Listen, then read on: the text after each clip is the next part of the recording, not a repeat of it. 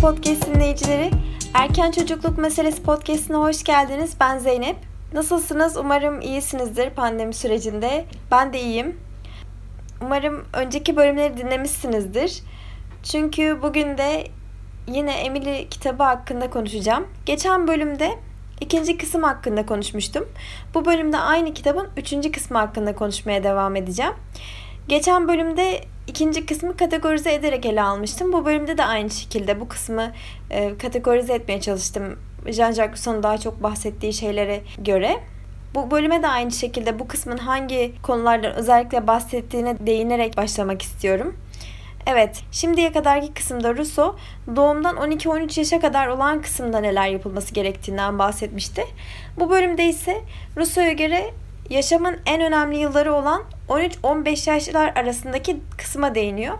Bu kısımda özellikle birçok felsefik düşünce yer alıp başlıca değinilen konular ise çocuğun yaşamındaki deneyimin önemi, çocukla ilgilenen kişinin çocukla ilgili gözlemleri, doğru ve yanlış tutumlar, bunun yanı sıra bir isim değil bir soru olarak ele aldığı neye yarar? Yani ne işe yarar konusundan bahsediyor. Bu neye yarar kısmını ilerleyen dakikalarda daha ayrıntılı bir şekilde sizlerle paylaşmaya çalışacağım. Ben hazırım. Siz de hazırsanız başlayalım.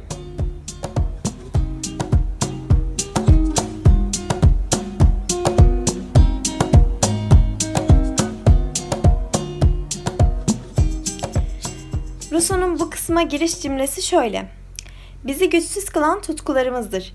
Çünkü onları tatmin etmek için doğanın bize verdiğinden daha fazla güç gerekiyor. Öyleyse arzularınızı azaltırsanız gücünüzü arttırmış olursunuz. İşte 12'den 15 yaşa kadar çocuğun gücü gereksiniminden daha hızlı gelişir. Bu süreç Rusya'ya göre çok önemli bir süreç ve yaşamın en değerli zamanı olarak adlandırdığı kısım. Yalnızca bir kere geliyor ve oldukça kısa bir süreç olduğu için Rousseau yetiştiricinin, öğretmenin ya da artık ebeveynin olabildiğince hayatın bu dönemini kullanması gerektiğini söylüyor. Kısaca bu dönem çocuğun bilgiyi alacağı dönemden ziyade bilgiye ulaşmanın yolunu ve bilginin gerekliliğini öğreneceği bir dönem olduğundan oldukça önemli. İlerleyen dakikalarda bu konu üzerine daha ayrıntılı konuşuyor olacağım. Rousseau diyor ki bizim düzeyimizdeki yani yetişkin düzeyindeki birçok bilgi yanlış ve yararsız. Mutluluğa gerçek katkı sağlayan bilginin peşine düşmek bilgi olan insanın işidir. Var olanı değil, yararlı olanı bilmektir önemli olan. Rousseau o zamanın eğitim sistemine dahi ki 16. yüzyıldan bahsediyoruz ya da yetiştirme şekilleri diyelim eğitim sistemi yerine birçok bilginin çocuklara öğretmesinin gereksiz olduğunu söylüyor. Bugünü düşünelim bizim karşı karşıya olduğumuz gereksiz yanlış bilgi yönüyle kıyaslayınca 16. yüzyılda bayağı az bir bilgi olsa gerek. Ama o zaman dahi var olandansa yararlı olanı görmenin önemine değinmiş Rousseau. Bu durumda bizim de durup öğrendiğimiz, öğrettiğimiz ne kadar bilginin bizim işimize yararlı olup olmadığını sorgulamak gerek diye düşünüyorum. Biliyorsunuz ki biz de kendi eğitim sürecimiz boyunca birçok bilgi öğreniyoruz. Doğru veya yanlış. Birçoğunu kullanmıyoruz aslında baktığımızda. Bence bunu şöyle uyarlayabiliriz. Özellikle çocukluğun ilk yıllarında böyle 0-5, 0-6, 0-7 yaş aralığında çocukların daha çok bilgiden daha çok kendi başlarına oynamalarına izin vermek, kendi başlarına deneyim edinmelerine izin vermek daha yararlı olacaktır diye düşünüyorum. İlerleyen bölümlerde yine oyunun önemi, deneyimin önemi hakkında da konuşacağım. Bu dönem çocuğunda fiziksel etkinliğin yerini bilgilenmek isteyen zihin etkinliği alır ve bu durumda çok soru soran ve her şeye karşı merakla yaklaşan bireylere dönüşürler. Diyor ki Rousseau, görülme arzusundan kaynaklı büyük bir bilme isteği vardır. İnsanın kendini yakından ve uzaktan ilgilendiren bir başka merak ise doğuştan gelen mutluluk arzusu ve bu arzuyu tam olarak tatmin etmenin olanaksızlığı onu bu doğal merakın oluşmasına iter. Dediğim gibi bu bölümde birazcık daha çocuğun yaşının da büyümesiyle felsefik konulara ağırlık veriyor Rousseau. Ben yine de elimden geldiğince en önemli olanları almaya çalıştım. Çünkü çok fazla felsefik bilgi vardı aslında baktığımızda. Rousseau bu doğal merakın çocukların doğaya karşı Rousseau bu doğal merakın çocukların doğaya karşı, olaylara karşı olan dikkatini arttırdığını söylüyor. Burada onun söylediği şeylerden birkaç tanesini okuyacağım sizlerle paylaşacağım. Merakını gidermekte acele etmeyin. Bırakın kendisi düşünsün. Sorunları onun düzeyine uygun duruma getirin ve bırakın bunları yine kendisi çözsün. Bir şeyi siz ona söylediğiniz için değil, kendisi anladığı için bilsin. Buna örnek olarak vereceğim bir şey, küçük yaştaki çocukların birçoğu öğrendiği bilgileri ezberlediği için söyler. Aslında kendisi dışında herkes için anlam ifade eden şeyler olabilir. Mesela sayılar 1, 2, 3, 4 diye çocuk sayabilir. Ama aslında bu çocuk için sadece sıradan bilmedi, anlamını bilmediği bir kelime olabilir. Bunu bebeklerde görüyoruz. Mesela 1, 2, 3 diye sayıyorlar ama saydıklarını tekrar sayıyorlar. Bazen atlıyorlar. Onlar için sadece tekerleme gibi kelimeler oluyor aslında bakacak olursak. Bilimi öğrenmesin, icat etsin diyoruz o. Ve eğer zihin yerine otoriteyi koyarsanız yalnızca başkalarının düşüncelerin oyuncağı olacaktır diye ekliyor. Aslında burada çocuğun kendi deneyimlemesine izin vermemiz gerektiğini söylüyor. Merakı beslemek, canlı tutmak için tekrar tekrar deneyimlemek. Zaten kitabın bu kısmında en çok bahsettiği şey bu. Deneyimin önemi. Bu bununla ilgili olarak bir örnek olay anlatmış. Ben bu olayı paylaştığımda sizde de daha çok oturacaktır diye düşünüyorum. Emily, Emily'yi biliyorsunuz bir oğlan çocuğuydu kafasında oluşturduğu Rousseau'nun. Emily ile birlikte bir gün gün batımını izlemeye gidiyorlar. Güneşin batışını izliyorlar.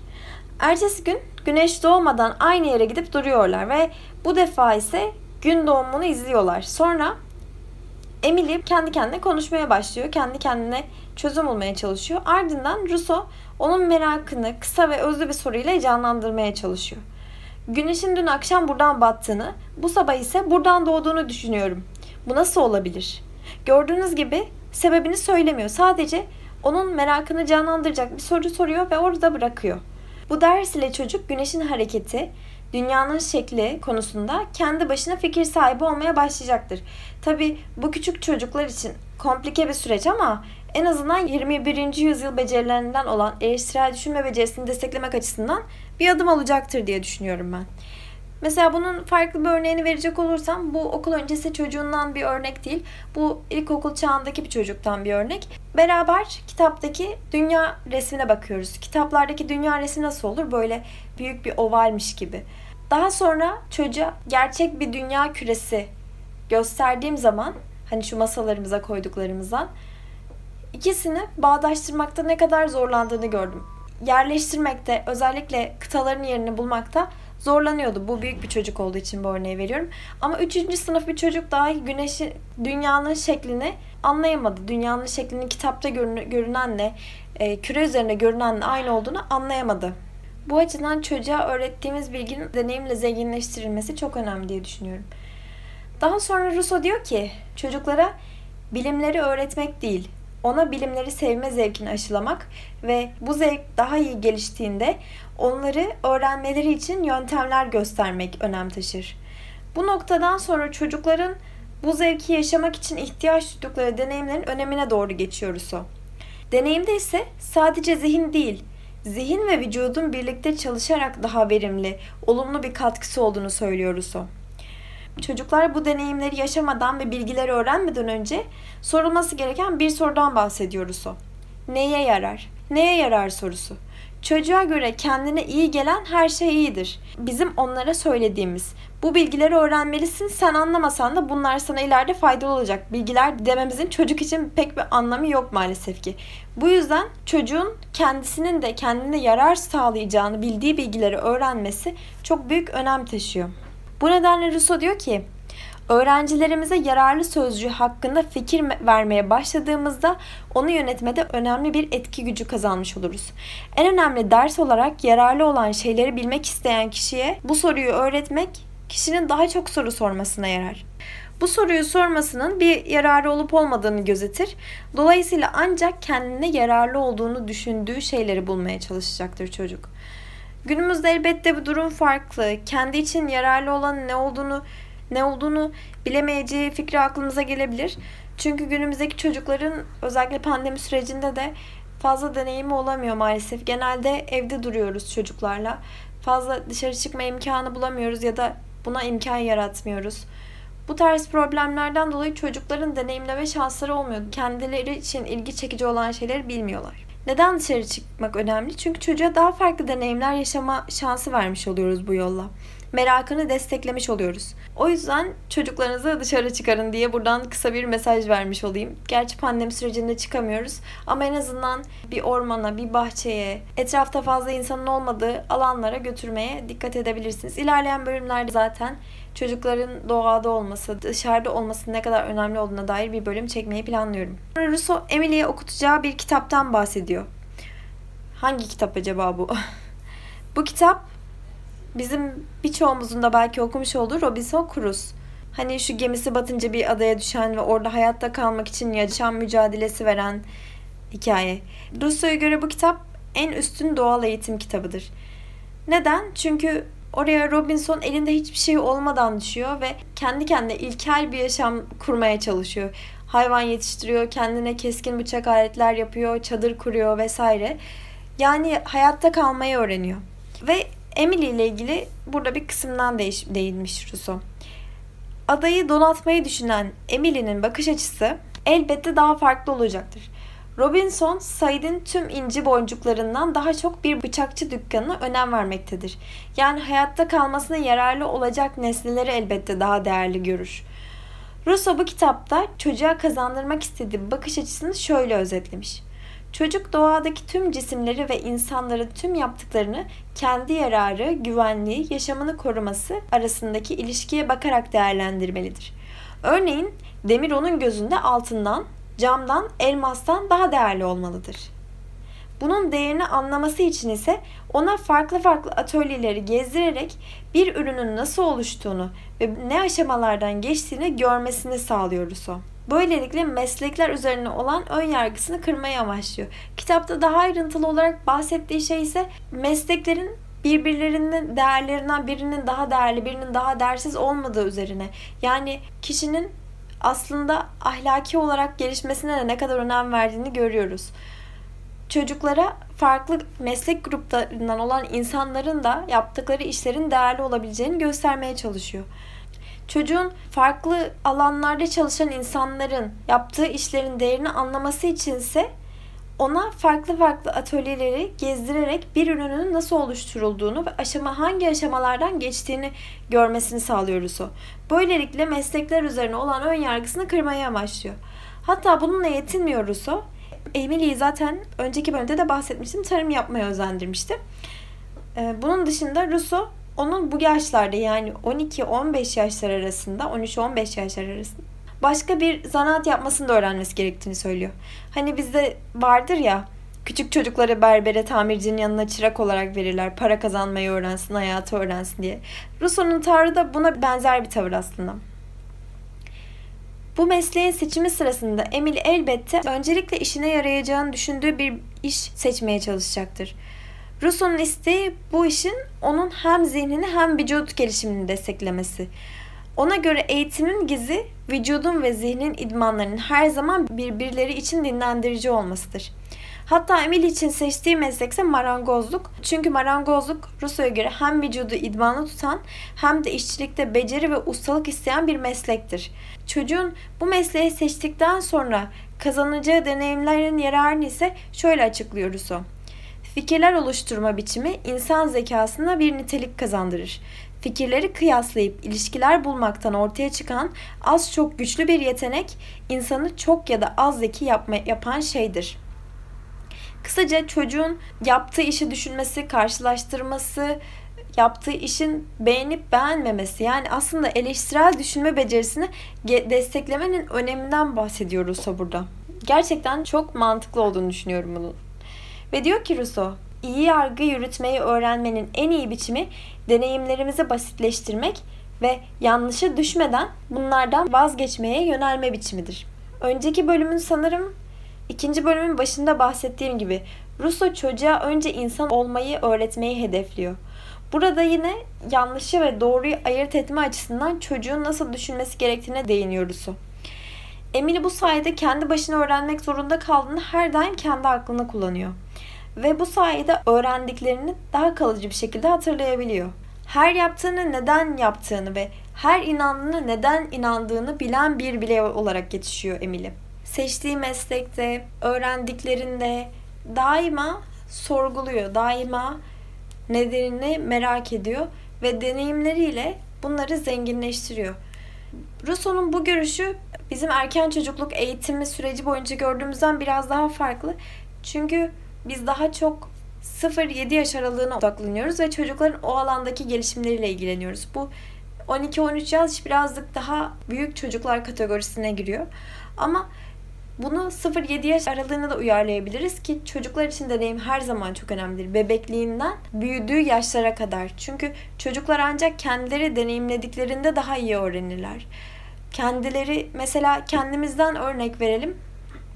Bir şeyi elimizle yaptığımızda mı yoksa sadece izlediğimizde ya da dinlediğimizde mi daha iyi hatırlıyoruz? Tabii ki kendi başımıza deneyimlediğimizde çok daha kalıcı bir şekilde öğrenmiş olduğumuzu siz de fark ediyorsunuzdur. Bu yüzden deneyimler çok önemli ve Rousseau bu bölümde bolca deneyime değinmişti. Bu bölüm boyunca Emily'nin ya da herhangi bir çocuğun 12-15 yaşlarında gelişinceye kadar nasıl bir yol izlemesi üzerine konuşmuş bulunuyorum. Çocukların doğruyu bulmaktaki yolculuklarında kendi kendilerine öğrenmelerinin vurgusuna sıklıkla yapıldığı bir bölümdü. Bolca bahsettim, deneyim kelimesini çok kullandım hatta.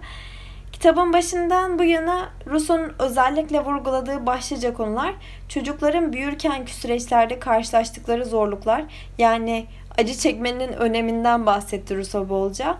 Çocuğun vücut ve zihin gelişimi için yapılması gerekenler, doğru ve yanlış ebeveyn tutumları ve çocukların öğrenme süreçlerinde deneyimin önemine sıkça değinildi bu kitapta. Tabii kitap 16. yüzyılda yazılan bir kitap ve gerçekten çok fazla felsefik bilgi içeriyor. Aslına bakarsak pratik bilgiye bir yer verilmiş diyebiliriz. Ama gerçek bir olay değil. Çünkü Emily Rousseau'nun kafasında oluşturduğu bir çocuk. Gerçekten yetiştirdiği bir çocuk değil. Ayrıca bu kitapta benim bazı bahsetmediğim kısımlar da var. Örneğin Rousseau'nun kadınlar hakkındaki görüşlerine fazla değinmedim. Bunun yanı sıra dezavantajlı konumda bulunan bireylerin eğitimini gereksiz görmesi gördüğü bir kısım var. Yani o kişilere eğitim vermenin gereksiz olduğunu söylediği bir kısım vardı. Bu tabii 16. yüzyıldan bahsediyoruz. Ben bu kısımlara tabii ki katılmıyorum. O yüzden burada paylaşmadım ama kitapta bu kısımlardan bahsedilmiş.